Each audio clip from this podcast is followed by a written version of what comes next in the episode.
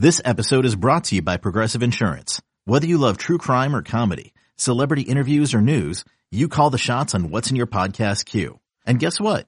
Now you can call them on your auto insurance too with the Name Your Price tool from Progressive. It works just the way it sounds. You tell Progressive how much you want to pay for car insurance and they'll show you coverage options that fit your budget. Get your quote today at progressive.com to join the over 28 million drivers who trust Progressive. Progressive Casualty Insurance Company and Affiliates. Price and coverage match limited by state law.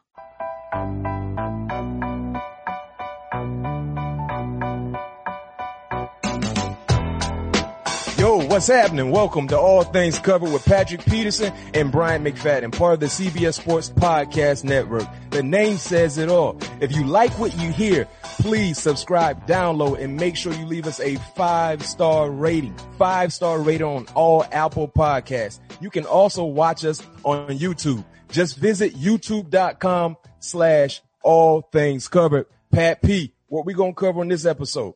Yo, Mac, you know, we got to cover the big win over the Giants over this weekend. Also, our upcoming matchup against the Philadelphia Eagles, who look like they found their starting quarterback in Jalen Hurts. Uh, Yes, sir.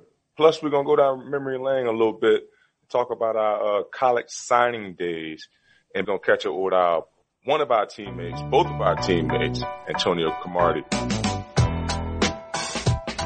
Well, listeners and viewers, you know what time it is. First quarter of our show. It's time to chop it up. Pat P and the Arizona Cardinals travel from the West Coast to the East Coast to face the New York Giants. But before we jump into that ball game, plane rides, team plane rides. Listeners and viewers, you know, when you talk about traveling with your team, especially a long trip across the country, there's a lot that could happen. And what we're going to do in this segment of chopping it up, we're going to take, bring you guys into our world when we're chartering a plane filled with nothing but people from our organization. And we're going to give you guys some cool, fun stories about team plane rides. And Pat P, I know you got a big time story for us because you guys just travel across the country to take care of your business against the New York football giants. But fill the viewers and listeners in on team plane rides. Oh man, team plane rides are uh, to me is what I look forward to throughout the year when it's time for the season to come back around again. Um, it's honestly it's nothing like a team playing ride because everybody's that's within your organization. So you know the plane is technically yours. You know what I mean? So you know guys just you know up hooping and hollering. You know watching game film, talking about fans. Real quick, Pat P, you said guys are up hooping and hollering, right? And tell the listeners and viewers how overrated it is when you're on a plane and they tell you sit down, put your seatbelt on because they're getting ready to take off or turn your, put your phones on airplane mode Right, right. because you're getting ready to take off. Tell the listeners and viewers how overrated it is because I know when we used to travel on our team, uh, plane in Pittsburgh, that was never told to us, but t- tell the viewers and listeners how overrated that is. Man, that's very overrated, man, because none of that stuff matters. They let you do whatever you want to do. Yeah, you know, as long as we're sitting down, once the, the flight take off and land, you know, we can still be doing whatever we, uh, whatever we uh, wish to do. But going back to this plane ride, I was, uh, blessed enough to be the DJ on the way back home. So, Oh, so y'all had music on the plane. we had the actual ones and twos on the plane. What? like a, you mean like a turntable? Yeah. Yeah, man. That's how we do it. And I already know, you know, you, in your afterlife, Pat P, people don't know you really love DJ. That's, that's like, Yeah, that really man. gets you going right there when you get on the Right. Man, I turntable. love that. Man, I love that music, man. So you provided the uh, music for the entire plane. Yep. I let What you had, what, what was on the playlist? Oh man, I had a little bit of everything. I had a nineties, nineties vibe going, had a little R and B going. Then, you know, I had to get into my 20 bangers, my 2020 bangers, had a little Drake mix going. RIP, the, I don't know if I'm pronouncing his name right, but, uh, Mo, Mhm. Mo, I think his name is the guy who, uh, got killed in, uh, Dallas, uh, rocking a little bit of his music, some young Dro. I mean, you know, you know my, hey man, you know my catalog, catalog is crazy. So I had it all going. Rose, shout out to Rose. I had some Rose rolling, DJ Khaled. I was ready. I was locked in. Man, now that's the first time I've ever heard basically having a DJ system on the plane and being able to bump the music en route home after a victory. I know that had to have been an outstanding experience. Oh, yeah. So everybody was jumping. And, you know what? Shout out to Coach uh, Cliff Kingsbury allowing you guys to have the leeway to do that. A lot of coaches might not, you know, want the entire plane to hear everything that you guys or a few guys are listening to. So shout out to Coach Cliff. Hey, but you know, we're blessed enough to have one of them double decker planes, man. So everybody. You know, oh, y'all had a double decker. Ooh. we travel. We always have the double decker. Ooh, big, big time. That's so big time. Back, oh, you lay all the way back. Yeah. Yes, sir. Yes, sir. That's what's up. Y'all, y'all boys big time out there. You feel yes, me? Sir. What about your plane rides, man? I know, I know you got some crazy ones too. Oh my goodness, man. You already know Pat P. I can talk about the card games that I, uh, that we used to have, especially for us, you know, anytime we would travel from the East Coast to the West Coast, it was a big deal because we didn't have a lot of those trips, uh, primarily in one season. I'm going to say the card stories for another episode, but definitely, and then you got some card stories as well because I'm the one that put you on Boo-ray and we got some Boo-ray stories that we're going to tap in on a later date. Uh, but hey, on, on a later date for sure. no question. We we got some heavy hit. We got some heavy hitting Boo-ray stories, but we're gonna tap oh, tap in on that another episode. But for me, our plane rides are so fun, and that's when I first realized that sit down, put your seatbelt on. We're getting ready to take off. Was overrated because for us, the right. card game was already going before we even took off. I mean, you got guys leaning over the seat. You got guys walking down the aisles. You got guys rolling dice, shooting dice. You got a lot going on. So that's when I realized, yo, anytime I, you know, fly as a normal individual, that's overrated. Nobody cares anything about the seatbelt because they don't care anything right. about us wearing the seatbelt whenever we take off on a team charter. But the one thing I used to love about our plane rides, my rookie year, Jerome Bettis, Hall of Famer, my first time flying with Pittsburgh preseason matchup. I can't remember who we were playing, but we had something what we call the grab bag, right? The grab bag. Oh, yeah. And what the grab bag was is everybody who gets on the plane, they have an option of putting at least $20 in a bag. Mm-hmm. And if you're a player, you write your number on that $20 bill. And if you're a part of the, the team, like a trainer or a coach, you write your initials. And the same can be said for the media personnel as well. So everybody had an opportunity to put at least twenty dollars in a bag. Now for the big steppers on the team, you know, the big the big pocket guys, they might get they might put they might put five hundred worth of twenties in the bag to try to improve their chances in winning. Right. So what the, the trick about the grab bag listeners and viewers was, is the, the, the flight attendant. We'll pick a flight attendant and what she'll do, uh, she'll shake the bag, right? And she'll go in and whatever bill she pulls out, if it has your number on it or your initials on it, guess what? The bag is yours. Pat P. They used to call me Rabbit Foot, bruh. First, the first official trip.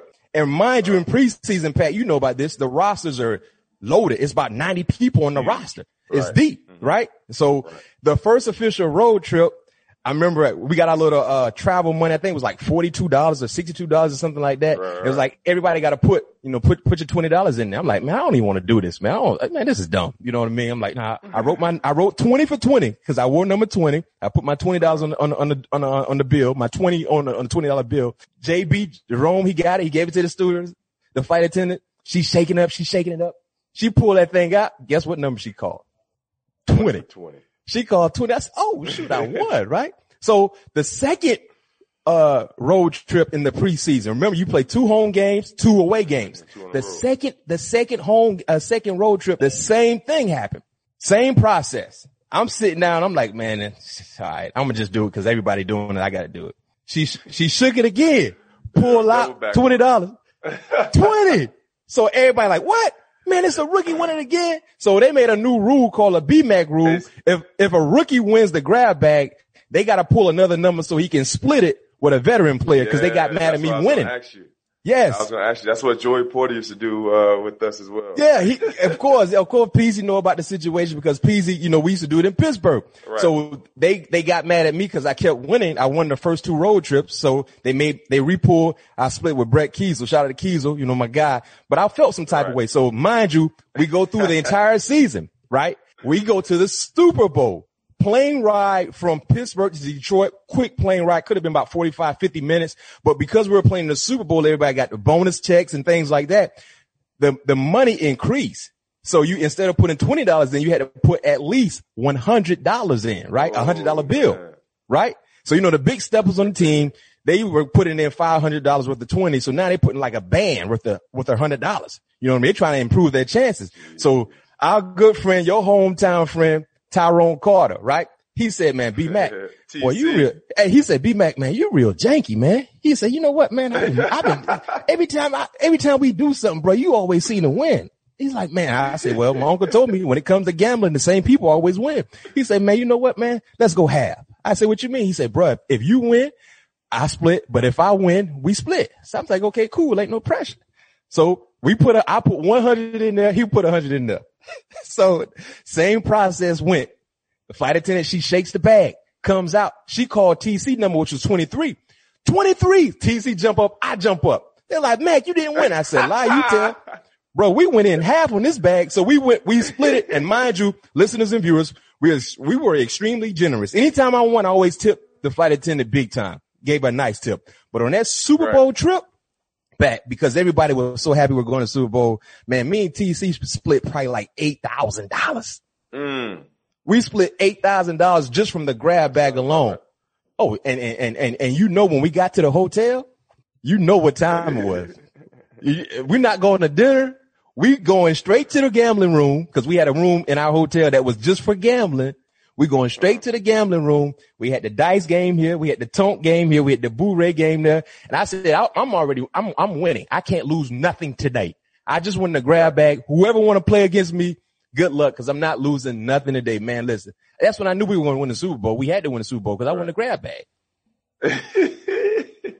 More of the story. Oh, anytime you fly, man, try to incorporate the grab bag, man. It's a great opportunity to get some unexpected money. Unexpected uh, money. Yeah, I, might, I might have to. I, have, I, might have to incorporate. I might have to bring the, the grab bag back out, man. Man, bring the grab bag out to the boys in AZ, man. Make everybody tap in, man. Tap in right now. Now it's time for Cardinals check-in, and here's where we recap the most recent ball game with the Arizona Cardinals. That ball game was this past Sunday, 1 p.m. kickoff, New York, uh, against the New York Giants in New York. Big opportunity for the Cardinals to get back into the winning column. They were able to do so. Pat, watching the ball game, I mean, defensively, I think that probably was your best defensive effort. Uh, you sacked Daniel Jones six times. Uh, you end up getting Colt McCoy two times for a total of eight sacks. Haason Reddick had the game of his life. Going into this right. ball game, he only had five sacks on the season, yeah. right? He finished that ball game with five sacks. This man got double digit sacks. I don't even know if he'd ever had double digit sacks in his entire professional career. And this is a huge achievement for him when it came to the overall team, you know, expectations and being able to provide a huge win for you guys, but also they declined his fifth year option. He was a first rounder a few years ago from the University of Temple. Uh, they declined his fifth year option. So he's in a contract here. So this was a huge, huge opportunity for, uh, Haason Reddick, not just as an individual, but team effort as well. But man, where did, where did this defensive perform, defensive performance come from? Because no one thought you guys would dominate like you guys dominated against the Giants. You know, it was just, you know, we, we were dialed in, you know, just all week knowing that December is the time where you need to, you know, catch your stride, you know, to finish off the season strong and hopefully get into that playoff, going into the tournament hot. Guys were, were definitely dialed in, honed in on their assignments, um, and just, and just had the, just had the ears pinned, pinned back. You know, it was a, it was a beautiful thing to watch, you know, from the back end to see those guys just stop the run, us able to collapse, um, pocket for Daniel to make it hard on him to make those throws. Murphy played a, outstanding game. Dre played a good game. Um, you know, I just thought it was a, a great all around performance for sure as a defense. So, you know, we got three more games left in the season. We got to keep it going. Yeah. And his previous sack high was four. So he was already, uh, above that number going into the ball game against the New York Giants, but he clearly improved on, on, on that area of his ball game. And Daniel Jones you know, played played in the game. He didn't really seem healthy. I felt like Colt McCoy probably would have been a better option for them. Clearly for you guys, it didn't matter who you were playing against because your defensive front dominated in the trenches. Looking at some of these numbers, Pat P, the Giants had 159 yards of total offense. Their fewest in a game since 2013 at Carolina. Their fewest in a home game since 06 against New Orleans. Uh, no Giants player had more than three receptions or more than 40 yards receiving. So based on those numbers and based on the eye test for me watching the ball game, you had a boring ball game. And I, you know what, Pat P, I don't think you're complaining about that because like you said, the guys in the first and second level were eating so much. He didn't, he didn't leave any crumbs for the guys in the secondary. But talk about the mentality when you see the front dominating and the linebackers flowing around, you know, making all the plays. What do you need to do just to stay on your P's and Q's and not underestimating the team you're going against because they didn't have any success from start to finish against you guys? Well, you know, my whole mindset is just staying focused for 60 minutes. You know, nothing else matters. Only thing that matters is me getting the job done and helping my guys uh, achieve our goal. You know, for that three and a half hours or however, long we're in that stadium, that's the only thing that matters. And when I was younger, you know, I kind of fell into that that trap of, like you said, getting bored and you know, sometimes, you know, a team would catch me trying to lure me to sleep and get that, you know, that deep ball on me or, or things like that. But, you know, those are lessons that I, I learned at a young age and, um, never wanted that to happen again. So just staying locked in, completely focused for 60 minutes, um, three and a half hours during the duration of uh, the time that we're there at the stadium. But, you know, just, just trying to find a way and just always being locked in, staying in the moment. Yeah. And this win, you know, got you guys put you guys right back in the playoff conversation. And after winning this ball game, the locker room vibe, did you guys, you know, go to a monitor to see exactly what some of the other teams were doing that you're fighting with to get into the playoffs? No, not really, because, you know, at, at, the end of the day, you know, all we can do is focus on ourselves. Yes, we dug ourselves in this hole that we're in, but, you know, we still have to win ball games. Yeah. I mean, now, like you said, we in the uh, I think we were one game ahead of the team that's teams that's are that are behind us. Mm-hmm. So all we gotta do is win. You know what I mean? We're we're we're back in per se in the driver's seat at the seventh seed, and all we have to do is just win the ball games that, that we have in front of us. You know, we can't we can't worry about you know anyone else or what they're doing. Um, if we was probably in that eighth spot, yeah, you have to worry a little bit more about what other teams are doing. But now that we are back in the playoff picture and the playoff uh, um, the tournament as of now. We just have to win the games that we have scheduled. Now it's time for the Eagles look ahead matchup preview, to say the least. This is the next ball game for the Arizona Cardinals, the Philadelphia Eagles. They just played against an NFC foe in the New York Giants. Right after the Giants, you got another NFC team in the Philadelphia Eagles. And I can tell you this much. There was a lot of uncertainty with this ball club a few weeks ago, clearly spiraling in the wrong direction. But with the blink of an eye, things changed, right? You make a change at the quarterback position. You insert a young rookie, athletic rookie in Jalen Hurts. And they did the unthinkable this past Sunday, Pat P. They upset the New Orleans Saints. And I think the New Orleans Saints probably was playing some of the best football in the NFC.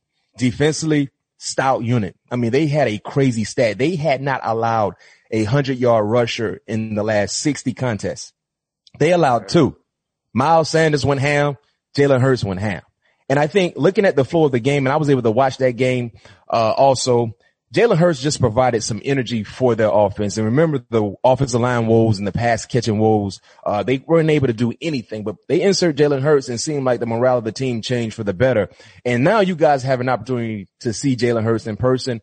You're an SEC guy. I know you, I know you watched a lot of Jalen Hurts when he was at Alabama and clearly a, a year ago, cause I know you love college football as well at Oklahoma. You haven't really been able to tap in to that game against the Saints, but just understanding and knowing you played against a young quarterback early in the year in Tua Tagovailoa, right?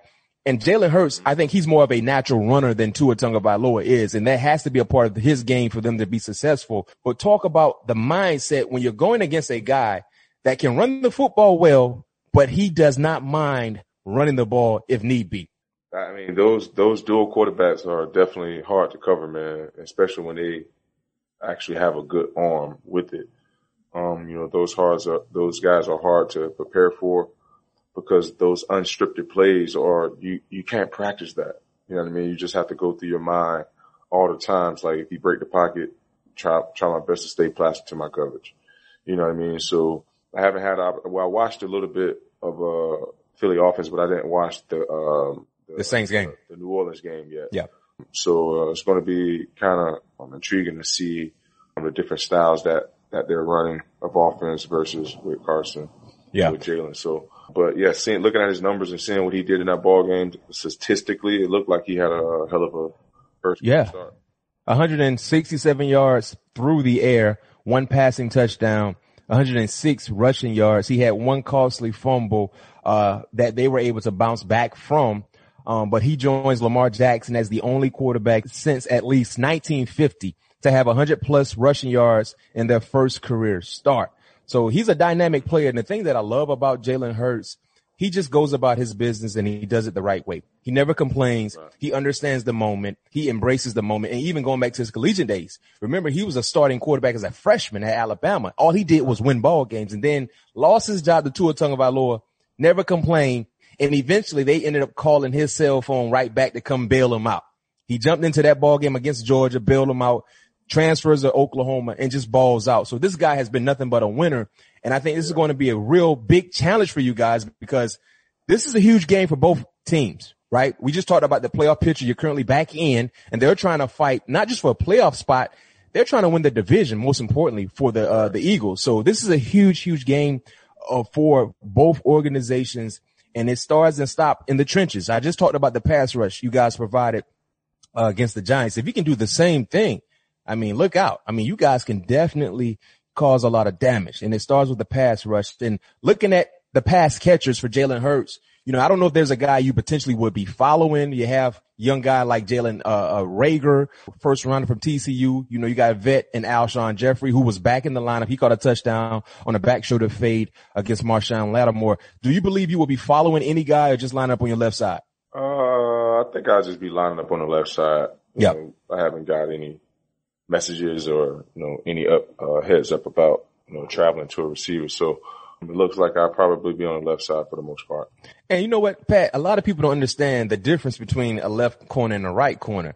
And usually, and I'll let you break this down, put your coaching hat, hat on, but when you play left corner, what does that n- mostly mean for you being a left corner? When I'm at left corner, I'm just honestly just paying attention to formations and, and splits, you know, versus if I'm, I have an opportunity to travel with a guy, you know, trying to pick up small tendencies on with the receiver. If, uh, you know, how, like I said, like I talked about the splits, how close he is with the, uh, to another receiver, how close he is to the line of scrimmage to get the route concepts down in my head versus if I'm going up uh, against, have a matchup. Yep. Now I have to figure out, you know, what they do well, what they don't like, when he motions, when he's at the number two at, uh, at, at the slot, uh, receiver. You know, it's a little bit more detail go into, um, just, you know, covering the left side versus playing, uh, having a matchup. And also too, most teams put their best cover guy on the left side because most quarterbacks are right-handed.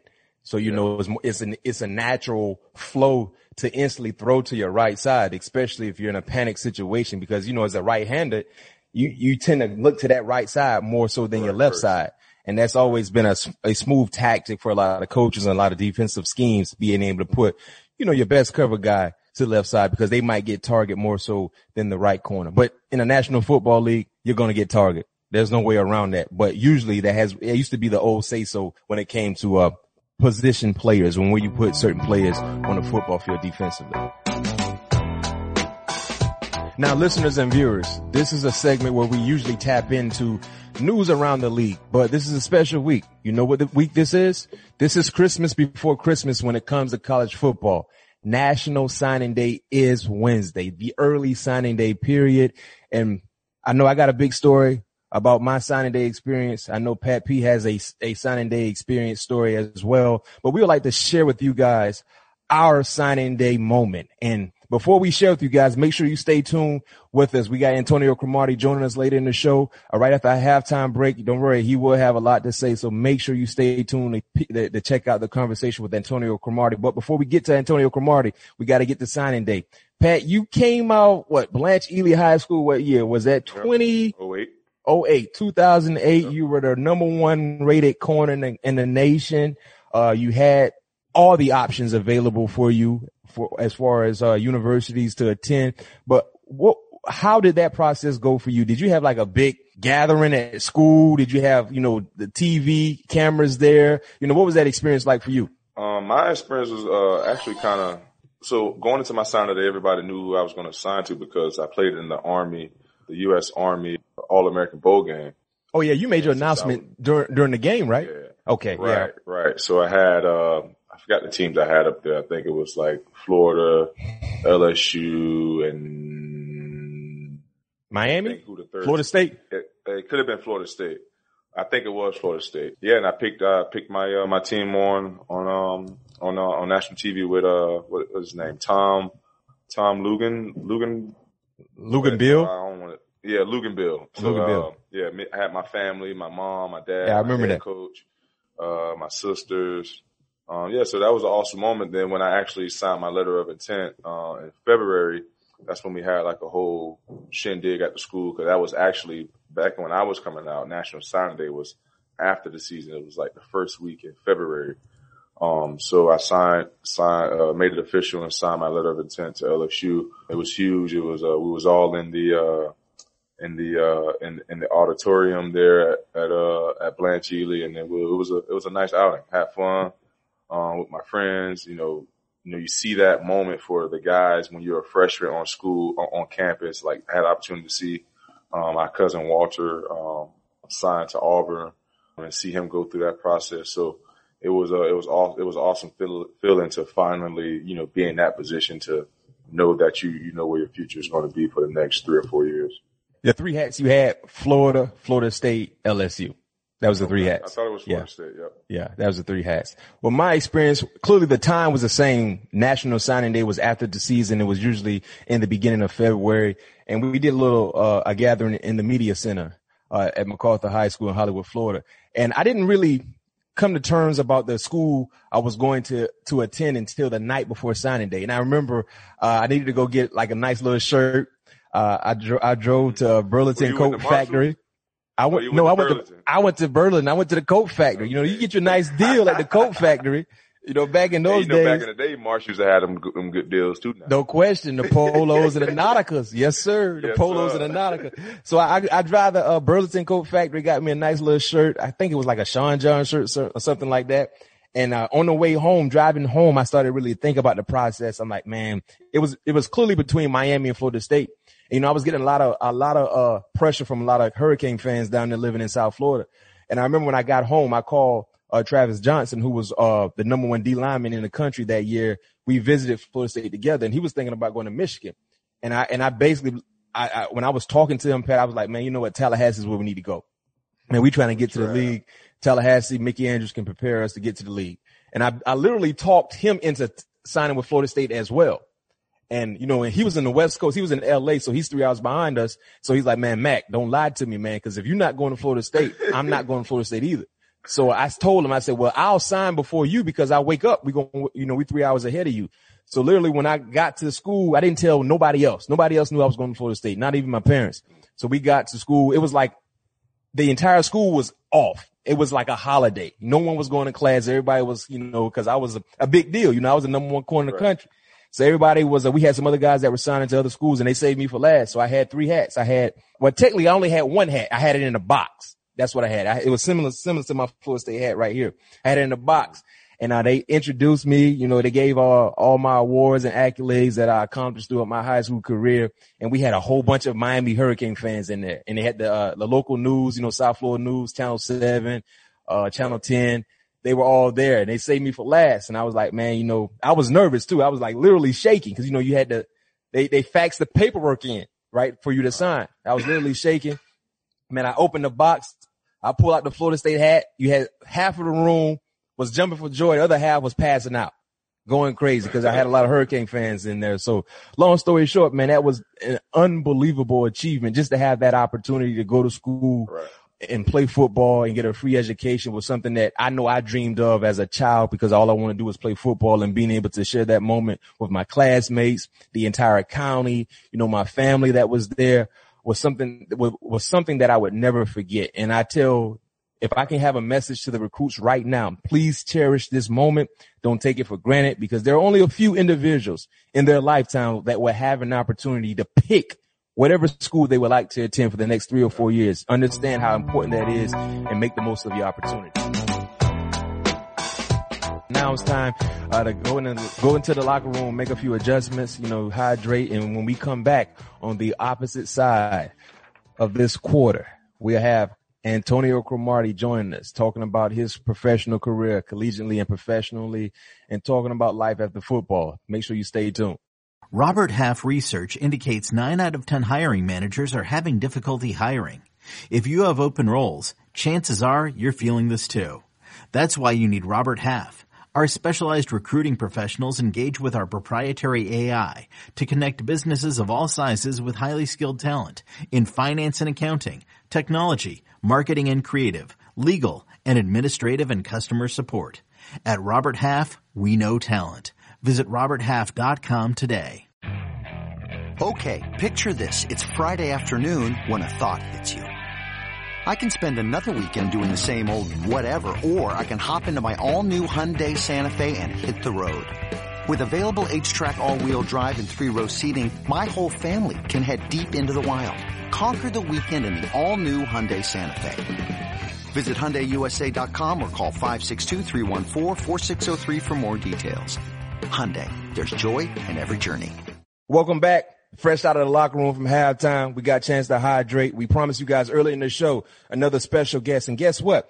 We got our nickel package in the game. I'm going to go ahead and slide to the inside because we promised you guys a special guest, right? And this guy used to be on the perimeter, locking down wide receivers left and right. So they can play whatever side they want to play. I'm gonna just go ahead and slide on into the inside and play this slot corner. But we got an outstanding guest joining us right now. Former Florida State Seminole, my former teammate back in Tallahassee, 11 year NFL vet, first round pick in 2006, four time pro bowler, first team all pro in 2007. Dude had 31 career interceptions, including a league leading 10 double digit pick season in 2007 at Cro 31 on Twitter, at Antonio Cromartie 31 on Instagram. Antonio Cromartie making history right now all things covered because you're the first corner we had, we've, we've had on this show as a guest. So that's history in the making. But like I said, man, I'm, I'm, I'm a slide inside, man. Cro, what's happening with you? How you been? Man, I'm good, man. I can't complain, man. Just just chilling with the family, just and just and trying to get see what's what's the next move for myself, man. Yeah, you, you got know, the locks. You know, he. You know, I got the locks. you know, he. Hey, Pat. You know, he Leon County, man. You know how them boys do. Straight you know Leon, boys do. Straight Leon County. No question. Speaking of Leon County, you were born in Tallahassee. You played yeah. high school in Tallahassee, Lincoln High School. Um, the recruiting process was hectic for you. You, were the best corner, best DB in the nation. And you know what's funny? Mm-hmm. Man, it's, it's, this, I gotta, I gotta throw this out here to the listeners and viewers because all three of us all played corner, us. right? but all three of us was the number one corner in America when we came out of high school, right? Think about that. The number one, we all were number one in our position, all number one in the secondary. So, hey man, we did something right. We did something right coming out of high school. right. But the process was was hectic for you. But Florida State was down the road. I mean, did, there, did you have any other legit options, or was it Florida State from the beginning to the end? Well, People don't understand. I wasn't even I wasn't even going to Florida State. Yeah, I was going to Michigan. I was on my way to the big house because you know you know during that time everything was going on with AD. Mm-hmm. Adrian McPherson. So during that time, I was like, man, I ain't finna go to that school with everything that's going on there, how they handling my boy. It's like, man, it, you get a black quarterback, now they want to treat him wrong. I was like, man, I'm gone. So I honestly, Florida State didn't recruit me until two weeks before signing day. Really? They didn't recruit me until two weeks before signing day. Look, I was I was on my way to Michigan until Michigan messed it up. What did Michigan do? House. Man, listen, Lloyd Carr and uh what's his name? Uh he was a DC back in uh in uh Detroit. Black dude, uh Teryl, Teryl Austin. He was my he was my recruiter. Oh, yeah. uh-huh. they showed up, they showed up to my house three hours late, bro. Wow. Hey, Hey, my mama, my mama went ham like, man, y'all think y'all gonna get my son? Man, hell no, y'all can leave. like, hey, didn't even sit down how no, didn't even sit down and have the in-house visit. My mama told them they can leave. Man, I'm like, man, well, they got my options. So it's either it was from that point in time, it was either Florida State or Miami, and then Miami dropped me from their recruiting uh, list uh, a week before my visit because they knew you were coming to Florida State. Nah, Man, Florida State wasn't even on. Listen, Florida State so wasn't even drop you. Okay, so you know, I got a phone call from so, Coach Solinger and Coach CJ at that time when it was a coach, mm-hmm. uh, and Coach Solinger on the phone crying, man, on the phone crying, talking about, man, we didn't drop you for your, we, we um, they want to drop you from the recruiting list. I was like, all right, cool. He's like, man, I don't know what's going on. I don't know what been said. I don't know what what's been done, but they said they don't want you uh, to play uh, DB for us. I was like, all right, cool. I'll see y'all as uh, when I go to Florida State. So that's when I decided to go to Florida State. Uh, but Florida State wasn't even on my on my visits. Like wow. my mom made me put Florida State on my visit. I was like, why well, I need to go visit Florida I, State? I've been on the campus every single summer. I remember I remember you on your visit too, because it was you. Uh, what Ernie. was the receiver that went to? Uh, it was Ernie, Ernie Sims, the receiver that went to Florida. Caldwell, uh, uh um, Andre, Andre, Andre Caldwell. Yeah, yeah I, remember, I remember Andre, that weekend. I remember uh, Amp, Amp Lee. Yep, from Jacksonville, from, from uh, Jacksonville, from uh, Coastal, from 1st mm-hmm. Coast. Yeah, I, I remember that weekend. And Big Cuz. Big Cuz. Shout out to Mario, man. Yes, Mario sir. Henderson, man. He was on that trip too. Yeah, Big Cuz. So, Cro, tell the listeners, man, how did participating in track help you uh, in high school and college um, become a football player? One, I hated track. Hated track. Man, I hated track. I was good at it, but I hated track though. I was I ran I ran the 400 meters. Man, you yeah. know what that 400 do yeah, to you. that's a dog. That's, that's, and I went no when I went 40, I went 45, 45, 8 in high school. Bruh, mm. I hated track. But the thing about track was nobody could sit there and tell me I ain't running the time that I needed to run. No college coach could ever come to me and be like, hey, I need you to run a 40. Man, I ain't run no 40, man. You better look at this 400 meter and this 200 meter and these 110 hurdles that I ran. You know what I'm saying? But it's just like the competition side of track, man, is totally different from the football side of it. So I think that's why I fell in love with it a little bit. I hated it, but I loved it at the same time because, man, you know, you face up against guys like Xavier Carter. I ran against Justin Gatlin on the 110 hurdles, man. I, man, that dude beat my head in. I think he went 12 9. I went 13 5, man. And the dude wasn't even even a hurdler. The dude was a hundred meter runner. Yeah. Right. So you know how that made me feel. I'm a guy that ran the 300 hurdles, 400 hurdles, and also ran the 110 hurdles my whole entire time running track. And this dude come out here and run 12 9 in high school or 13 1 in high school, something like that at a state meet, and then walked off like it was nothing. Man, but man, I think like people have to understand what track what track does for a football player. Like I felt like I was a football player more than I was just a track runner. Mm-hmm. Like one, it taught me how to breathe. It taught me how to when I need to accelerate, when I needed to decelerate, especially running that 400 meters. You know what I'm saying? Like 400 meters taught me, okay, I'm gonna run the curve and I'm gonna stride the rest of the way until I get to the one 160 mark. Then I can explode and hit the curve like I want to and let the let the curve carry me off. But it was just like you know when to use your speed, you know when not to use your speed with track, and that transferred over to the football field more so than anything. Like I was never tired. So it was just like to a point of if I wanted to act tired, it was just a point of just trying to bait somebody to throw the ball to me. But it just it just taught me how to breathe. It taught me how to recover faster than everybody else that was on the football field. Because everybody else didn't run track. So if you didn't know how to breathe correctly and can't gain your breath back quicker than everybody else, man, you're gonna be you're gonna be ass out. That's just yeah. how it was. No doubt. Well, Cro, you tore your ACL in voluntary workouts going into your junior year in the summertime. And I actually was out there because I had just got drafted and I came back and was working out with you guys. And you were a two way player, you know, especially in high school. You used to love anytime we were doing the DB drill pack and Coach Andrews needed a wide receiver, especially in the red zone. 13 always wanted to hop out there and try to maul somebody. He was going to give you a great look now because he's going to go all the way in and trying to catch the route uh, that it was throwing. But Cro, you tore your ACL playing wide receiver. And I remember I told you, stop getting out there and letting these boys cover you, man. You, you about to go get paid. Tore yeah. your ACL. How big, how big of a blow was that for you, especially with the expectations that so many people had for you going into that year and getting hurt in the summer, not even being able to play the entire season? Well, I think just coming in like that year, man, I, I bust my behind that just that off season. Just from a standpoint, I went from 220 to 203. Mm-hmm. So you know how Mickey is. He, hey, you gonna play at 220, I'm moving you to safety. so Mickey Andrews ain't played no game. But so it was just a point of like you work so hard, you go through all when they had the Playboy All American, all that stuff there. So you go on all these visits. I think two weeks after that visit, I told my ACL. Uh, after coming back from that Playboy All American uh, shoot. The expectations of like, okay, I got this for myself, but I know what I want for the team. You know what I'm saying? Like I want to make sure that hey, I give us I give us a better chance because that way that year I was supposed to be a two way player that year, so I was going to play offense and defense that year. just working out, dog, it was just like something you go, I jumped in the air and basically hyperextended my knee. I'm just going up for a jump ball. Nobody really around me. The dude that was covering me actually didn't even jump with me. Mm-hmm. Came down, hyperextended my knee. And I remember, man, I was like telling myself, I told my ACL, I knew I tore it. Before any, any of the trainers, anybody got there, I already knew I tore my ACL. I ain't never felt no pain like that in my life. And, uh, like just sitting down and you, you talking to, uh, Mickey Andrews, talking to Coach Brown during that time, man.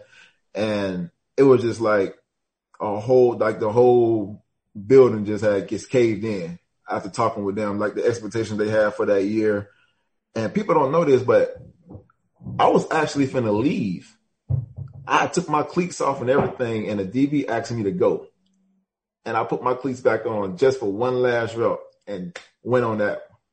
But it was just like going through that process, man. One, it humbled me because at the end of the day, you know how we get, man. You get all these the accolades start coming in, people you start reading your own, you start smelling yourself. But man, it was for me, it was a humbling experience because it just taught me the how to deal with adversity and also how to look forward and set goals. Like I was a person I never really set goals. I was just a person that's you know for me it was just like I'm gonna just go play ball because I was better than everybody else. You know, so it was just like for me, it, it humbled me. It's like, hey, you got, you got to humble yourself. So that year was most the most humbling experience I ever got. I was up at five o'clock in the morning during the off season. I mean, say during that time, just to go up into the meetings with the coaches, just so I can learn something different. So that's how I actually learned how to play, well, watch film with Mickey Andrews and those guys. So it was like a learning experience, also a humbling experience at the same time. Well, what you missing that whole year, that entire year, did you and going 19th overall in the 2006 mm-hmm. draft? Could you ima- imagine that scenario happen for you after tearing your ACL? Well, I already had a three year. I had, I told Coach Bowden I had three years and I was gone. And no matter what kind of year I was, it was gonna be no matter what. And I just, I mean, I was God. I'm the truth. I was three years and gone. Um, but no, I didn't imagine it being that way. People, I got a fifth round to a seventh round grade when I came out. Um, because just because nobody knew anything about me, you know, I got to think. I played in 25 games. I only had one start in my whole college career like one start my whole college career. So I didn't know what to expect. My thing was if I can show that I'm healthy, I can go out and go run a four three or a four four forty. I was cool. Cause I felt like the DBs that was that were in that was ahead of me, I felt like they weren't better than me from the beginning. Who I were some like of the DBs was, in that class, Cro? So uh DBs I was drafted before me was Michael Huff, uh Donte Whitner, Jason Allen, Tye Hill, those four corners. I was the field corner taken. Yeah. So those Ty, four. Ty those Hill four went to the Rams, right? And Tye Hill went to, Miami. to the Rams. Jason Allen went to Miami. Yep. And what's um, Donte Whitner was at uh, Buffalo, right? Buffalo. Yeah, he was at Buffalo. So those four DBs went in front of me, and then I think after me was Johnathan Joseph at 22, uh, 24 to uh, Cincinnati. Cincinnati. So it was it was six DBs taken in the first round that year. But I felt like I was better than the first four that was in front of me anyway, but I just didn't play. So nobody had nobody had no true film on me. Like every coach that I talked to during that process, going into the combine and all that stuff, only thing they can do is watch practice film film from that year because I came back and started practicing, I think three and a half months after my ACL tear. So that's the only film they got from me the whole entire time was that practice film, and they had to go back and watch sophomore tape. And that that Miami game sophomore year, Oh yeah, yeah, yeah, yeah. Miami, that, that, yeah, that, that, Miami game. That, yeah, so that, that, was definitely big, man. Uh, me and you play for the same coach, Coach mm-hmm. Mickey Andrews, living legend, right? What's your most memorable Coach Andrews story? man, man, you know what you know what memory this is. so let's hear it. Let's hear it. Let's so hear listen, we I just came back off injury like that same week, I think it was a week before we played Miami. I had just came back into practice and I ain't practiced really the whole entire practice that day. Mickey Andrews called me. Hey, Cro, get your some sorry some bitch ass in there uh, at, on, at goal line corner. I'm like, what? hey, but Cro, before you tell a story, please tell us. I don't know what, what kind of goal line formation they had when Pat was at LSU, but please, please tell the listeners and viewers what we had to do as a goal line corner. It wasn't like we were just out and about. We had to get involved. No, no, no. That's smoke technique. It, it, was listen. There was no receivers. Mm-mm. No receivers. Oh, you gonna get in that heat, stick your face in the fan, or, hey, or you gonna be on the sideline with him, and he gonna be spending them sunflower seasons and, and chewing on bubble gum at at the same time. But I come in, I come in, I make a a cut play, and I actually get back up to make the top and get ran, slap over, get ran, get ran, slap over, and re-injured my hip flexor all over again. So I'm on the ground. Oh. I'm on the ground like screaming because my hip hurting again. Here come Mickey Andrews. You sorry son bitch. You don't get your ass up. He ain't nothing wrong with you. Man, B Mac can tell you. I jumped up so fast. I said, damn the injury. I jumped up so fast and, and about to grab Mickey Andrews. Here come B Mac. Nah, Cro, don't do it. Don't do it, Cro. Man, listen. Hey, Pat. I said, Cro was crazy. Hey, Yo, I told I told Mickey Andrew, you know what? I'm going to receiver that week. I said I ain't playing no more DB. yeah. I'm, I'm, going over to receiver. Hey, here comes Jeff Bowden over. there. Hey, Jeff Bowden on the back end. Yeah, hey, Cro, we can use you. He ain't using you over there. We can use you over here. hey, all right, man. I had switched position about six times at Florida State my freshman and sophomore year, man. Cro went and played receiver on that, his own. That that part of it is like, hey, Man, listen, Mick Andrews, man, I almost fought Mick Andrews about six times. It was a lot of people almost fought Cole Andrews. That's the man, thing. That he, he, took you to a, a, whole nother level. You didn't even mentally. know you had mentally. Yes. Mentally though. Like and and then the physical part. Yeah. It was the mental part of the game where he challenged you the most. Listen, I, I remember my freshman year, my very first practice. I jogged from the other side of the field and I walked the last two yards on the field. Oh, uh, mm-mm.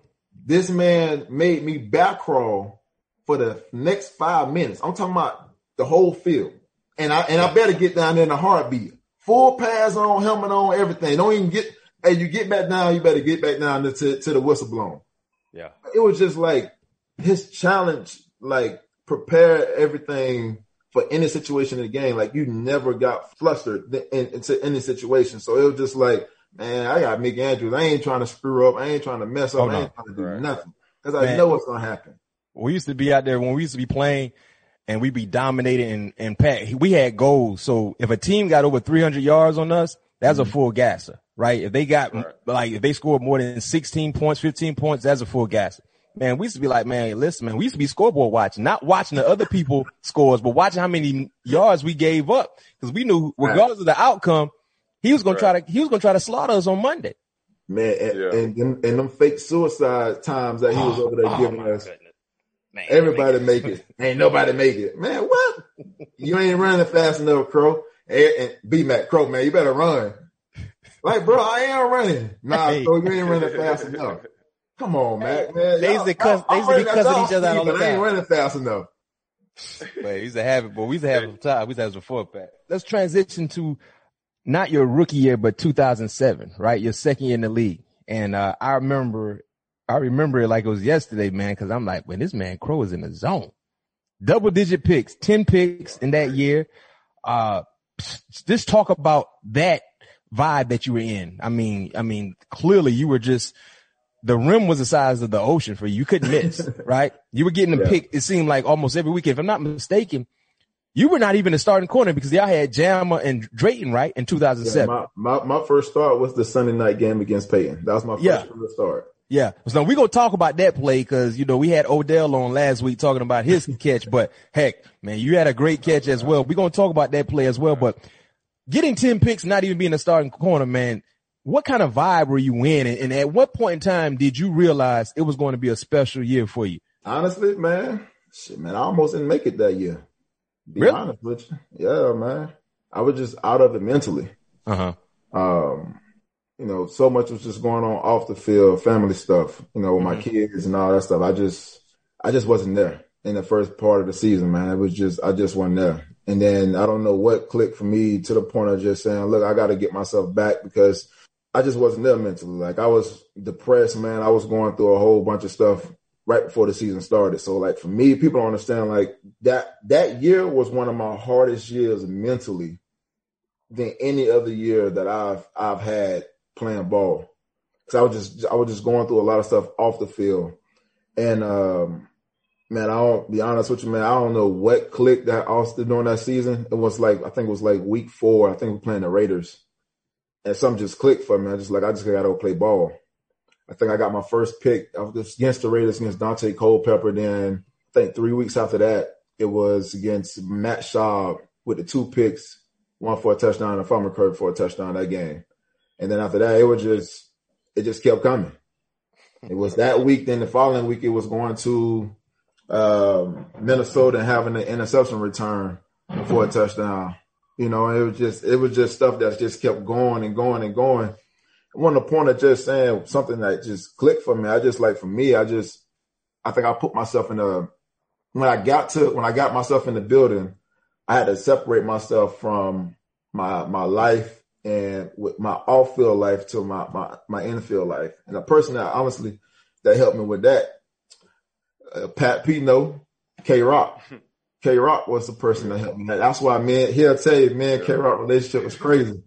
But he's the person that helped me, man, like get me back to where I needed to be. Like a lot of people don't know, man, like I was I was lost, bro. And he's the person that actually like helped me the most um, from a mental standpoint, just get me back to get me back to some kind of normalcy back in my life during that time. So it was just like for him, he spent man. He's I used to stay the night at his house just because man, I just didn't know what I was gonna do. Like that's the kind of coach I had. Like that's why, like when me and Pat P saw us in fourteen, how we used to cuss each other out. That was just our relationship. Hey, Cro, you was cussing coaches out left and right, though. You were doing that at Florida State. no, but that's just who you, you cuss a coach out quick. You like what? You're tripping. Just cuss a coach out real quick but it was just like you know during that time it was just for him it was just like he just wanted to make sure I was cool and you yeah. see that from a coach man you just want to go out and go play uh, play your best for him and that's and that's something I just went out and did. It wasn't nothing that point saying that it's click. It was just the point. I had I had that support. I had that supporting cast that I didn't have my first year. And part of my first part of my, my part of my second year until you know he came into the until he came into the picture man. Oh man, shout out Coach Rock. He's definitely one of my all-time favorite uh, defensive back coach in the league for sure. Hey, but also in 2007, you had a, a 109 missed field goal return. Mm-hmm. Who was that against? Minnesota. Okay, that, that was, that, Minnesota. That was, so that's what I, that's what I, what does it mean to you to have a record that would never be broken unless the size of the football field changed? the, honestly, I even know I, let me tell you, let me tell you how clueless I was when it happened though. I'm just thinking I just returned the kick. I ain't thinking none of it. Like I ain't right. not thinking like and coaches no cuts in my halftime, like you set a record. I'm like, what you mean? Like I just returned the kick. What you mean? Nah, it was like, look, your foot is dang dangling on the line. Like there's no other play that's ever gonna go this that's go this right. Like, bro, you gonna be in the hall your stuff is going to the Hall of Fame. You ain't you never gotta worry about nothing. I ain't think nothing of it, be honest with you, but it was just like, dang, I ain't, it's just a football play. Like, you don't think nothing of it. You just think like you just trying to make a play for your team. Mm-hmm. And honestly, man, to this day, like everyone asks me what's my favorite play. That's my all time favorite play.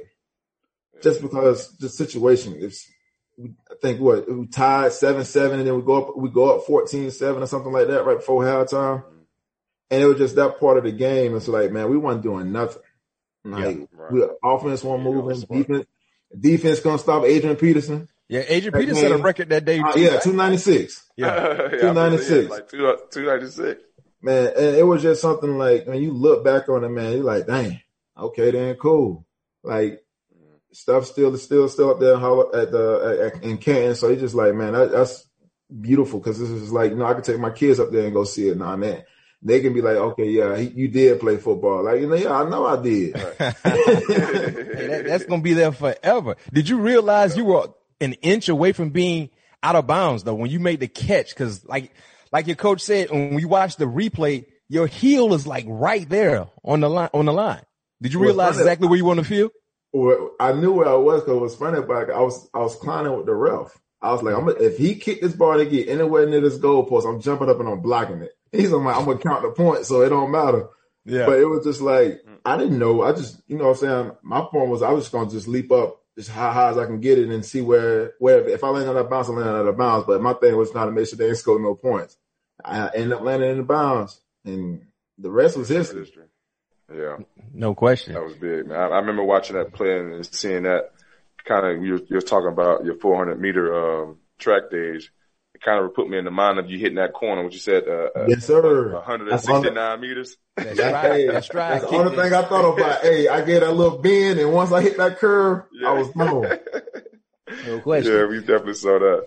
And then a few le- years later, after that play in 2007, 2010, uh, you get traded to the New York Jets. Uh, mm-hmm. you know, what was the, what was going through your mind when that happened? Did you know you potentially could be traded? And, and if you didn't know, were you surprised or did you feel some type of way with the organization? Uh, no, I asked to be traded. Okay. I asked to be traded. And, um, and why you asked to be traded? It just wasn't, it wasn't right. It wasn't right. It was, I need, I needed something new. Um, it was a lot, so much stuff that was going on. Um, the year that 2008, I fractured my hip. I, mm-hmm. I dislocated my hip and fractured my hip the very first game against North Carolina. And, um, they told me I had a, a hip flexor strain. Like, bro, I don't have a hip flexor strain. Something's wrong. So I ended up going to get a second and a third opinion by some hip specialist. And they told me like, look, you fractured your hip. It just popped back in. So like, it was a lot of, distrust in, in, in the organization with the training staff and also just with the higher up. And I just felt like for me, it was time for me to go. Um, I had told my agent I was ready to go. Not only that, but you got to think during that time, like 2008, I had trade rumors in 2008. Um, I had trade rumors, um, week eight, week seven, week, week six, seven and eight going into 2009. So for me, it was just like, all right, I'm cool. So after the season, um, we had an ex and me and I asked them for a trade. And it's like, Cro, we're not going to trade you unless we get something good out of it. I was like, cool. Well, y'all do let me know because I'm ready to go. Like my whole, my, I never, 2009 all season, I think I went to one practice. I didn't practice during mini camp. No, nothing. I was there, but I never practiced because I just showed up because I didn't want that fine during that, uh, the mini camps. So it was, it was time for me to go. I was unhappy. I was just like, man, I got to get out of here. Like, I, I just didn't want to be there. So like, when I found out I was traded, I was kind of pissed because I was actually on a flight when I got traded. I was coming back from uh, Atlanta back out to, back out to LA. And my agent comes like, Hey, you been traded. I was like, okay, where I've been traded to. He's like, man, I've been trying to call you for the last three hours. I said, man, well, I'm on a flight. He was like, man, it was either it was either Dallas or New York. And I was like, where I'm going? It's like, man, you going to New York. I was like, man, shit, I wanted to go to Dallas. It's like you can hold off. It's like, Cro, the deadline, I had to get it in. I was like, man, all right, cool. We're going, we got Rex Ryan. So, oh, so your agent was calling you to kind of get your opinion about Dallas or the Jets? Dallas or the Jets, man. But and I, and I was you didn't answer the phone, so he picked the Jets. Yeah. yeah, I was on I was on a flight, so he picked the Jets because he felt I was a better a better situation. Yeah. Um, wow, just, so you could have been a cowboy. Could have been a cowboy. Cause that was that year. You got to think Wade Phillips was there. Yeah. So Wade Phillips was my, was my coach my rookie year. Mm-hmm. So with him having that and having that background on me, it was, that would have been easy for me. But honestly, Jets, the Jets, I knew something was going to happen with the Jets. be honest with you, when we played them in the playoffs. I simply told Rex, "Hey, I'm be I'm gonna be a Jet next year." That's exact my exact words when I saw him. I said, "I'm probably gonna be a Jet next year." He's like, "Well, shit, bring your ass on." I'm trying to get the hell up out of here. I told I told Coach Wade that too in the playoffs. I'm saying in uh, in the preseason because we played the Cowboys in San Diego every single year during the preseason. That's not a year that we didn't we didn't play them. So it was like either there or, or there. I was trying to get the hell up out of there. I wasn't even lying. To, you. I just was unhappy, man. And then not only that, but the defense, Coach uh, Rivera had changed the whole entire defense to a cover two defense. It's like, man, I don't, I don't play cover two. Yeah. Like that's not, that's not something I like to play. I'm not going to sit back in the zone and just watch and, and, and react. Nah, that's, I want to get up in the face and go jam. So Like he took over 2008 and ran the same defense as Ted Cottrell because that's what everybody ran. Once he got the full rounds of the head of the DC job, it was all cover two, cover two, cover four, and I and that was something I, I didn't want to be a part of. So how was it when you finally got to New York, teaming up with Darrelle? Uh, how did you guys work together and push each other? Man, honestly, with Darrelle, it was dude the way that dude practiced it was it was something I I, I didn't see. I, I haven't seen from a teammate. Like you know, you come, you see Jammer, Jammer practice, but the way Reed practiced, man, it was it was different, dog. It was like, bro, you finna you in a, you in the street alley fight, one on ones, seven on seven with him every single play, and you don't see that. Like so, so it's like, okay, if he gonna play, if he gonna practice like this, I gotta step my game up because I can't be sitting over here lagging and, and, and think just because I'm athletic and everybody else, I can do what I want to do. So right. honestly, during that time is when I actually learned how to play DB. Like my time in New York, I actually learned how to play DB because I was so used to having Shawne Merriman, Shaun Phillips, Jamal Williams, uh, Igor Olshansky, um, Cooper, and all those guys with the, with the pass rush in San Diego it was easy. Man, I can sit back at seven, eight yards and just, all right, cool. Quarterback gonna be giving the ball in two seconds, so I ain't got to move. And when I got to New York, boy, I had to learn how to play corner for real. I'm talking about just get back, get learn how to get back into my back pedal and everything. So during that time, I had to really learn how Rex Ryan wanted me to play and how Coach uh, Dennis Thurman had wanted me to play during that time. You know, speaking of Revis, uh, last year, I think you guys had a back and forth on social media. Mm-hmm. Um, I know he had some things to say about Richard Sherman and you kind of, you know, spoke out kind of on Richard Sherman's behalf, but can you explain that little back and forth you and Revis had? Message like little brother, big brother talk. I mean, it mm-hmm. was just a point of, he got to understand, like, you can't sit here and try to trash a man that's having a better year nine than what you had in year nine. You know what I'm saying? Like, you can't sit there and talk about another man. Like, I, we've been to that point. Like, bro, we too grown for that. Like, we get it. Like, he called himself the best quarter dude. Like, hey, he's been consistent in in this defense. You can't sit here and ask a man to to follow somebody when he that's not what they're asking him to do. You know what I'm saying? Like, if they're not asking you to follow, why why go out and go try to compete with somebody that don't follow? Like, we know what you did, Reed. 2009, nobody can ever take that away from you. Uh, yeah, 2009, the year that he had in 2009 bro, nobody will ever take that as one of the best years a cornerback can ever have in NFL history. We're not taking that away from you, but don't knock another man for what he do. And that took me for me to just grow up because I was a person in Richard Sherman. I think it was 2012, the year Revis towards ACL, saying the same thing. Like, man, this dude don't follow nobody. But like me being retired and watching this man play, you can't knock that man for what he's doing. man's playing, he was playing at a high level.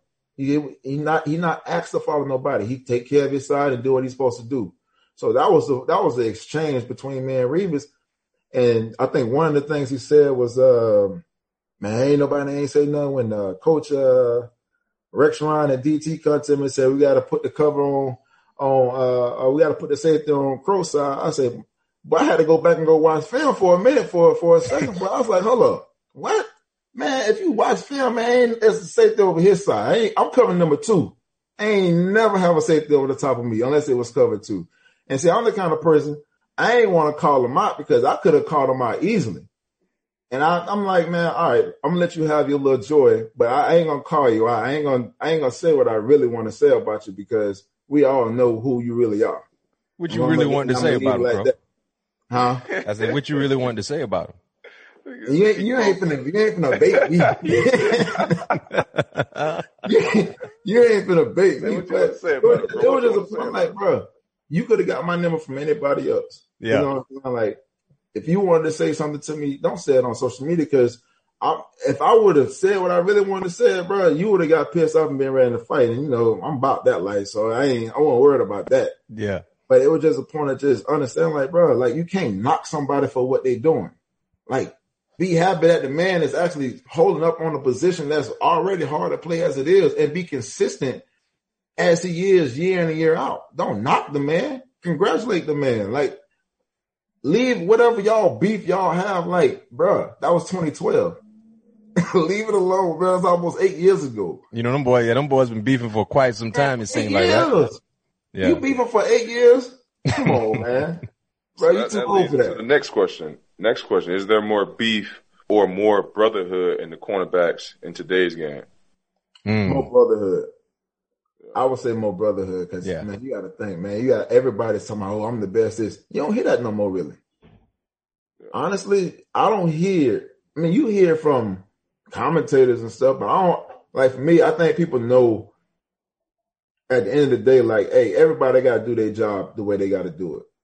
Like, it ain't no to me. Eh, if you doing your job the right way consistently, then you may be considered as one of the best at this point in time. But every single year, we got to think. Every single year, they're saying somebody is the best differently every single year. So how can you really call yourself the best if they saying there's there's another great cornerback you know, on this play? I mean, say in, in, in on this team, and they calling him the best in the league, but you also calling yourself the best in the league. So yeah. it's like every year we got somebody new. You know, like I always tell people all the time, it's the people that do it consistent for me. Like you got to do it consistently. I, you can't do it a one year and two year, and then you want to call yourself the best. I need you to have four, five years, six years going into it.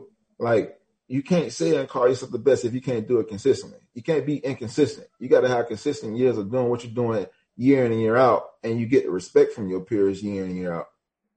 No question. Last question regarding the Jets. We're gonna move on. What's going on with the Jets currently right now? I see you've been extremely vocal. You still got a lot of love for the Jets. Adam Gase, uh, you know, garbage. he's still, what would you say? Hot garbage. well, we, we all believe he won't be the head coach for the Jets in don't 2021. Well, he shouldn't. Well, you, you know what, Cro, you're right because don't be surprised. You don't see too many individuals that have a for real job fail at that one job, the, the, the, the, previous job and get promoted. And he basically failed at the Dolphin job and got promoted, uh, with the Jets to say the least. Mm-hmm. But what do you think the Jets need to have? What type of person the Jets need to have as a head coach going forward if they like to move on from Adam Gase? You gotta move on from Adam Gase. I think you gotta just bring somebody in, one that's true offensive minded. I think Adam Gase get, gets the knock because he's so called coach we all know he really did not coach Peyton Manning. And I think that the year that he had in Chicago with um, Jay Cutler, I think yeah. that's what 20, 2014, 15, something like that. Uh, some some year with he had the year he had with Jay Cutler, where Jay Cutler had a great year. Jay Cutler always had a, a bad year and then turn around and have a great year. That's nothing new. Jay, that was how Jay Cutler was. That's why that's how his system, that's how he worked. But my thing was like I feel you need somebody that's one. If you're gonna draft the quarterback as in as in uh Trevor, like you got to understand, or you're gonna keep Sam Darnold. You need somebody that can actually coach this dude. Don't bring in your your friends, your quarterback coach friend that don't know anything about quarterbacks, and expect for this dude to excel in your offense. Like you're not gonna excel like that way. I think you got to bring in if you're gonna bring in an offensive minded coach, bring him, bring him in, let him, let him show him the success that he's had consistently in the NFL as an offensive coordinator, and and and put him in that way. Like I honestly felt like uh if you was gonna hire your OC, you should have tried to steal Norv Turner away from everybody. Pay Norv Turner what he want. Mm-hmm. And watch what he's done. I mean, he's done it with Alex uh, Alex Smith. He's done it with Philip Rivers. He's done it with man. You can name any Troy. I mean, say uh, what's that? Troy Aikman, all them boys. He's been done it consistently as an offensive coordinator. He's not a great head coach, but he's one hell of a quarterback coach and an offensive coordinator.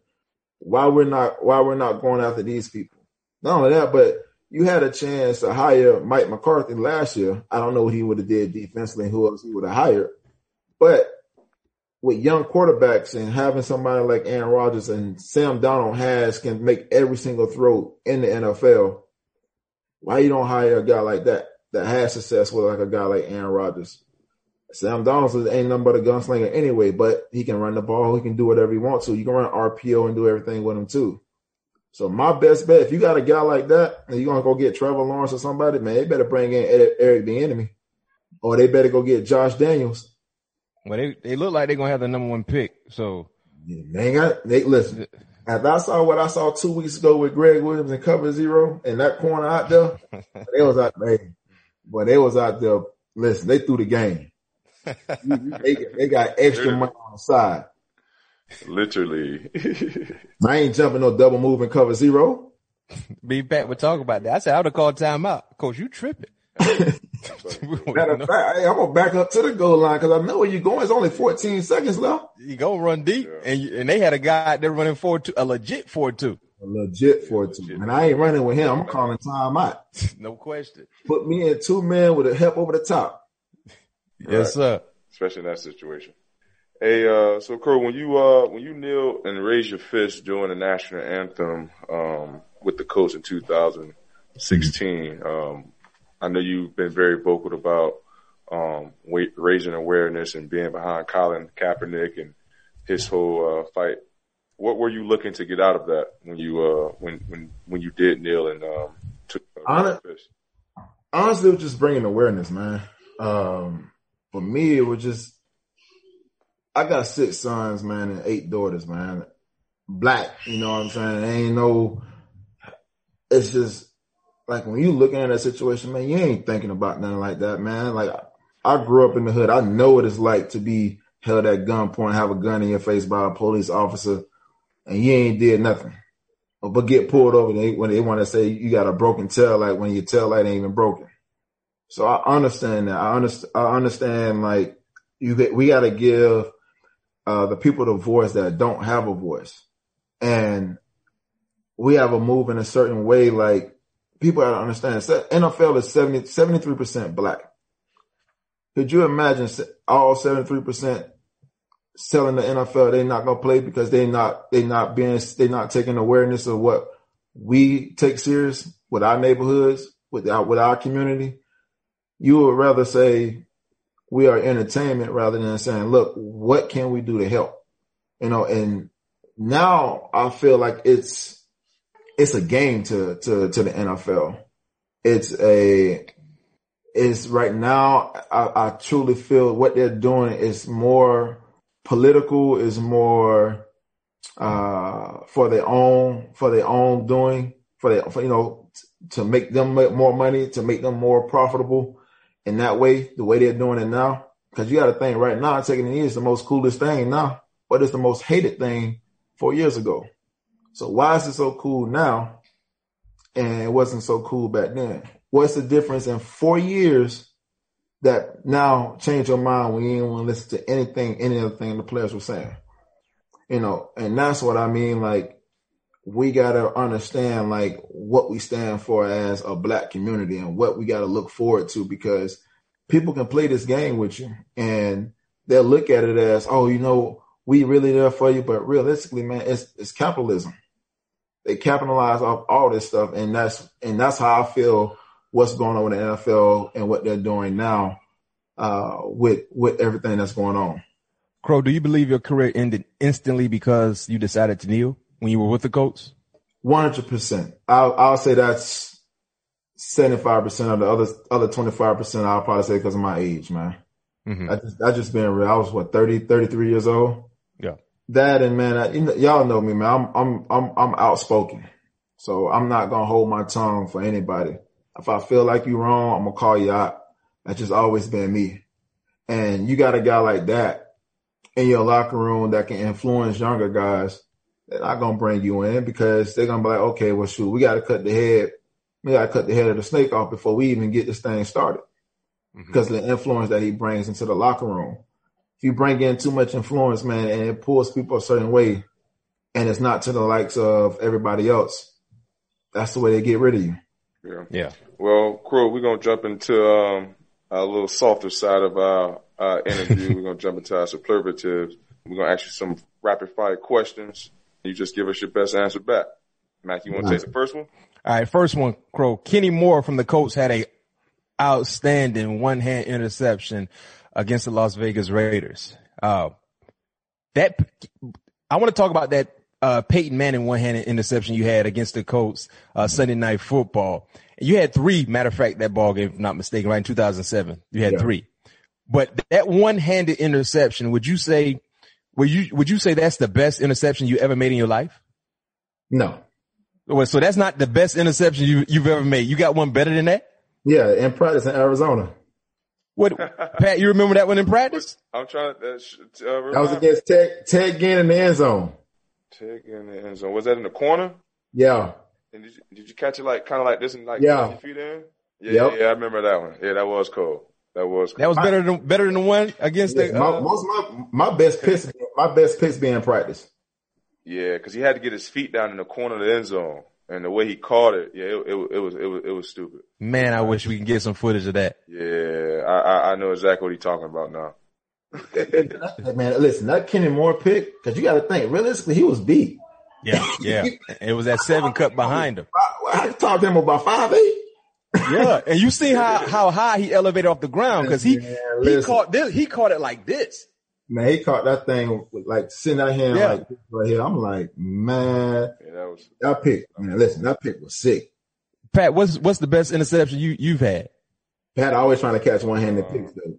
Yeah, yeah, that's all. I, that's what I. Hey, that's how you get on Sports Center. uh, my best one hand pick was in practice too, man. It was my rookie year actually, and uh, it was in front of my uh, my general manager Rod Graves at the time, and we was running like a trap coverage. Uh, I believe it's like called clamp or something like that.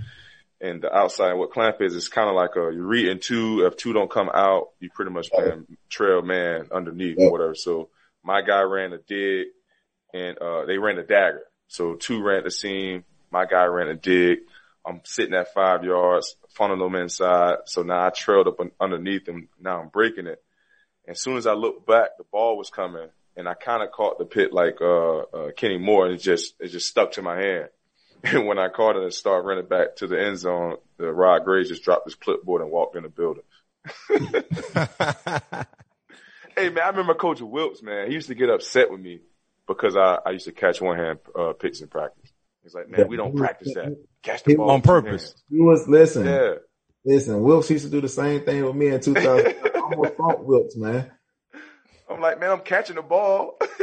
then I remember one time he got pissed at me and told me don't do it.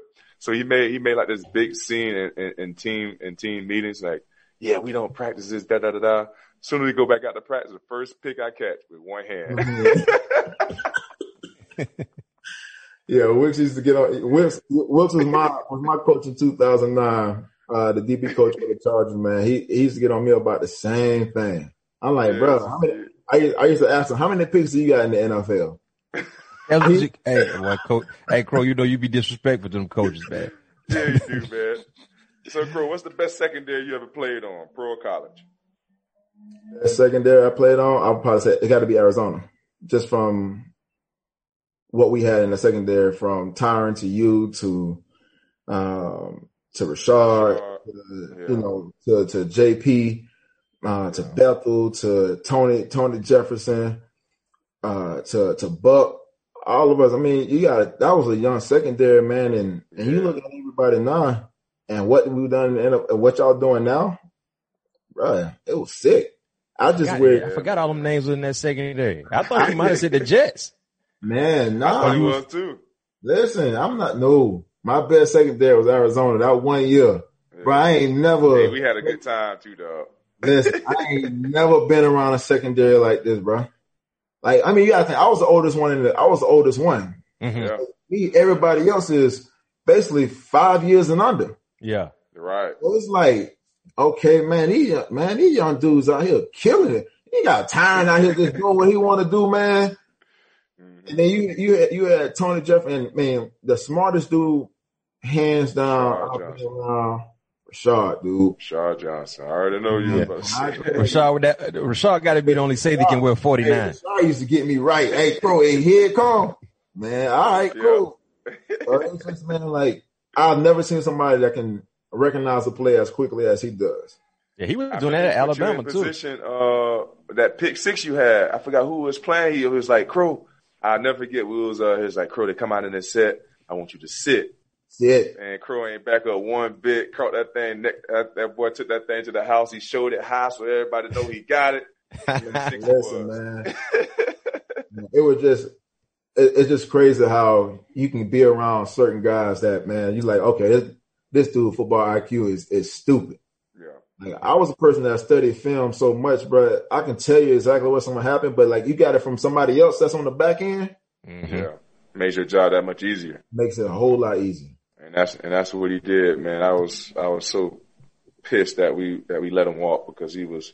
Man, uh, I knew I was. I, that, that I knew I was gone when they came in the office. Like, hey, Cro, thanks for having you. You know, you had a heck of a year. That was it. That was the end of my conversation. it wasn't no, it wasn't no, hey, you know, we want to try to bring you back. It wasn't none of that. It was, hey, Cro, thank you for your services. We'll holler at you. Because what you you had three picks that year, right? Or four? Four. Yeah. Oh, I'm sorry. Six. Was it three? I had two. What two to? I had three. Yeah, I, you, I had three. I had two. I had two to Philly game. Yeah. And I forgot what other game. I had one in the preseason. That's why you're probably saying four. And then I had the fumble recovery okay. for a touchdown. Yeah, yeah, yeah, yep, yep, yep. You had three, one against Dallas too. That's the one I should have. That's the oh, one I oh, should have yeah. scored on. Yep, yep. Hey, that's, that's the, the same game. I should have scored that block field goal too. oh, we ain't gonna talk about that. man, I was fat, man. I was fat at the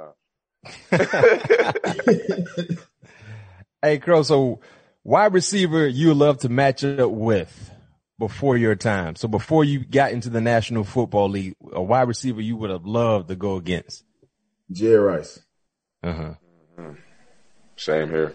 I mean, I, I think that's every corner's like dream matchup though. Yeah. Going up against Jerry, seeing everything that he's done. I think honestly, Jerry, you know, watching those older uh films, I think he was the only one that was running routes like that. I believe like he runs routes how today receivers run routes now. Oh, 100%.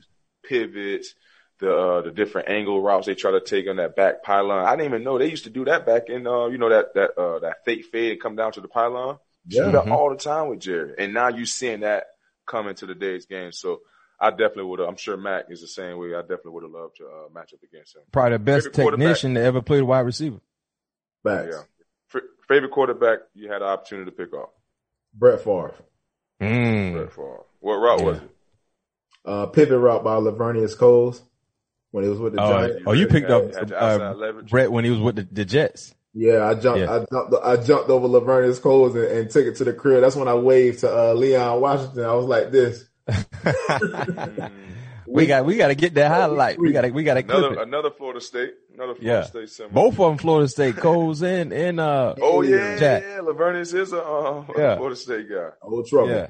Wide receiver that talked the most trash to you that you really didn't like. Talked a lot of trash. Chad. Yeah, he talked a lot of trash. Yeah. Chad. Yeah, Chad John. Chad was hey, Chad was the worst man, but he made it fun though, man. He talked yeah. a lot of trash, but boy, he made it fun. No doubt. Who's your favorite coach that you played for in the pros? Mm. I'll say I have to say Rex. Rex looked like he was a player's coach. Hey man, yeah. Rex was, dude.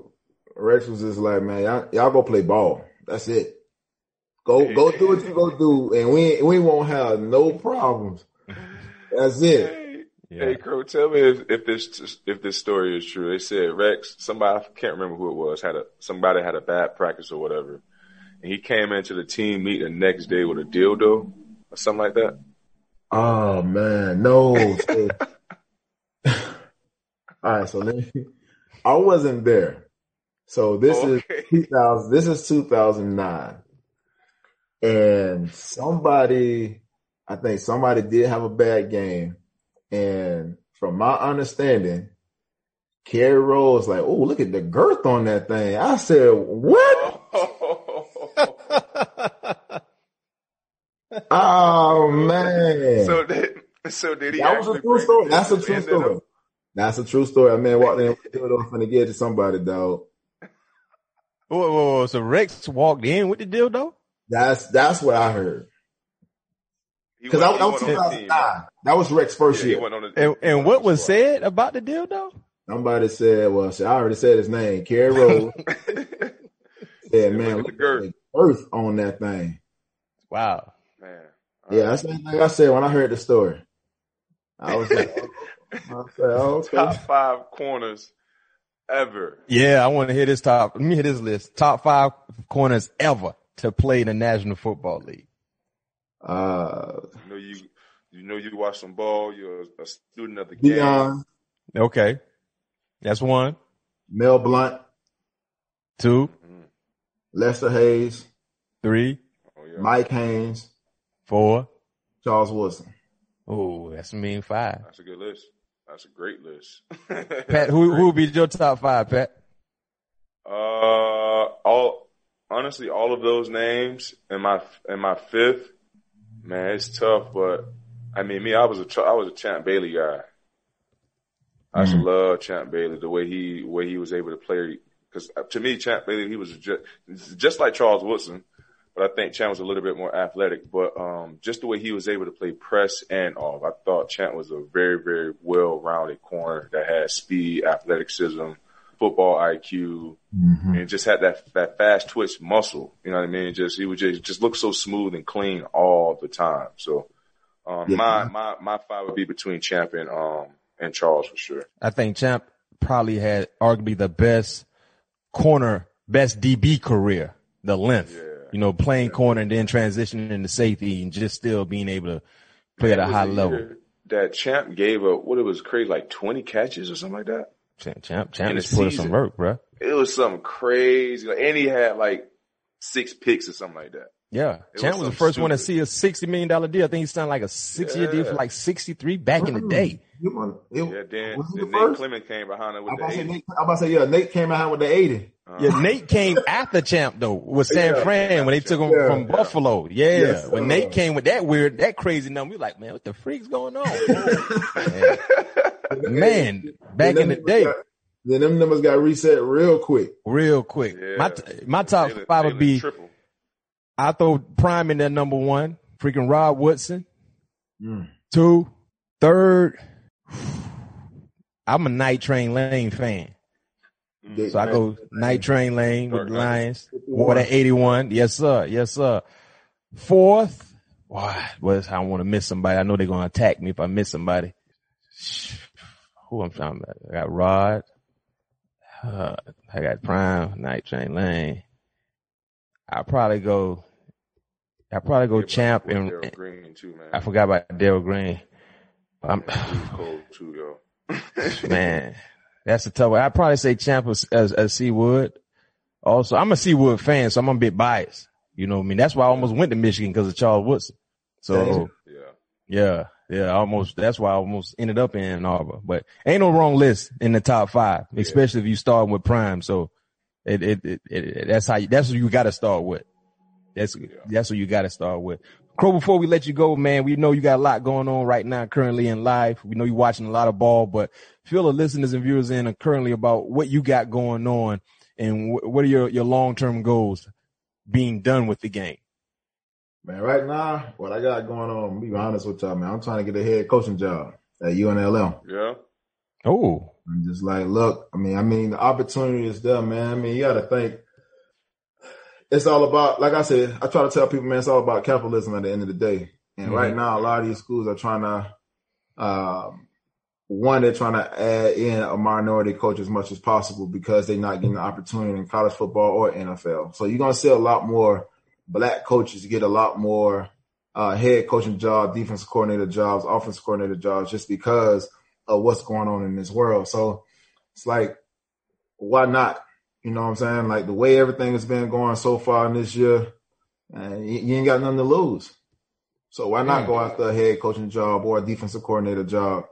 You know, and that's just how I feel. I feel like UNLM would be a perfect spot for me just for the simple fact, um, one, my name is still relevant in the football world. I can go out and go recruit. I can hire the staff that I want to throughout the whole entire thing and it'll just give me uh, a better opportunity uh, at a starting point of understanding exactly uh, how to go about the business. So for me, that's what that's where I'm looking to uh, put my name in, and now actually already been in contact with them uh, to try to get the head coaching job there. Wow, well that's breaking right there. All things covered. Appreciate the inf- the information. Coach Cromartie. That's what they, they gonna call you, Coach Cro or Coach Cromartie. What, what, what Coach Cro, now you know. Coach Cro. Coach Cro. Coach Cro. well, hey, Cro, man, we appreciate you joining us here on All Things Covered, man. Outstanding episode, man, and good luck with that coaching career. Uh, whenever you get ready to break the news, man, make sure you let us know so we can all support you. I got you 100%, man. Appreciate it. Thanks again to our boy Antonio Cromartie and thanks to everyone for listening to this episode of All Things Covered. If you like what you hear, make sure you subscribe and leave a five star rating on Apple Podcast. We'll be back with you next Tuesday where you can expect all things will be covered. Peace. Peace. A very bright shining light, Sarajevo, and they needed to kill that light. From producers Matt Damon and Ben Affleck, explore how art and music sustained hope during the siege of Sarajevo, thanks in part to humanitarians and the band U2. U2, they represent a personification of our resistance. The Hollywood Reporter hails Kiss the Future, moving and inspirational. Kiss the Future! Viva Sarajevo! Kiss the Future, new documentary now streaming exclusively on Paramount Plus. Go to Paramount Plus to try it free. Terms apply.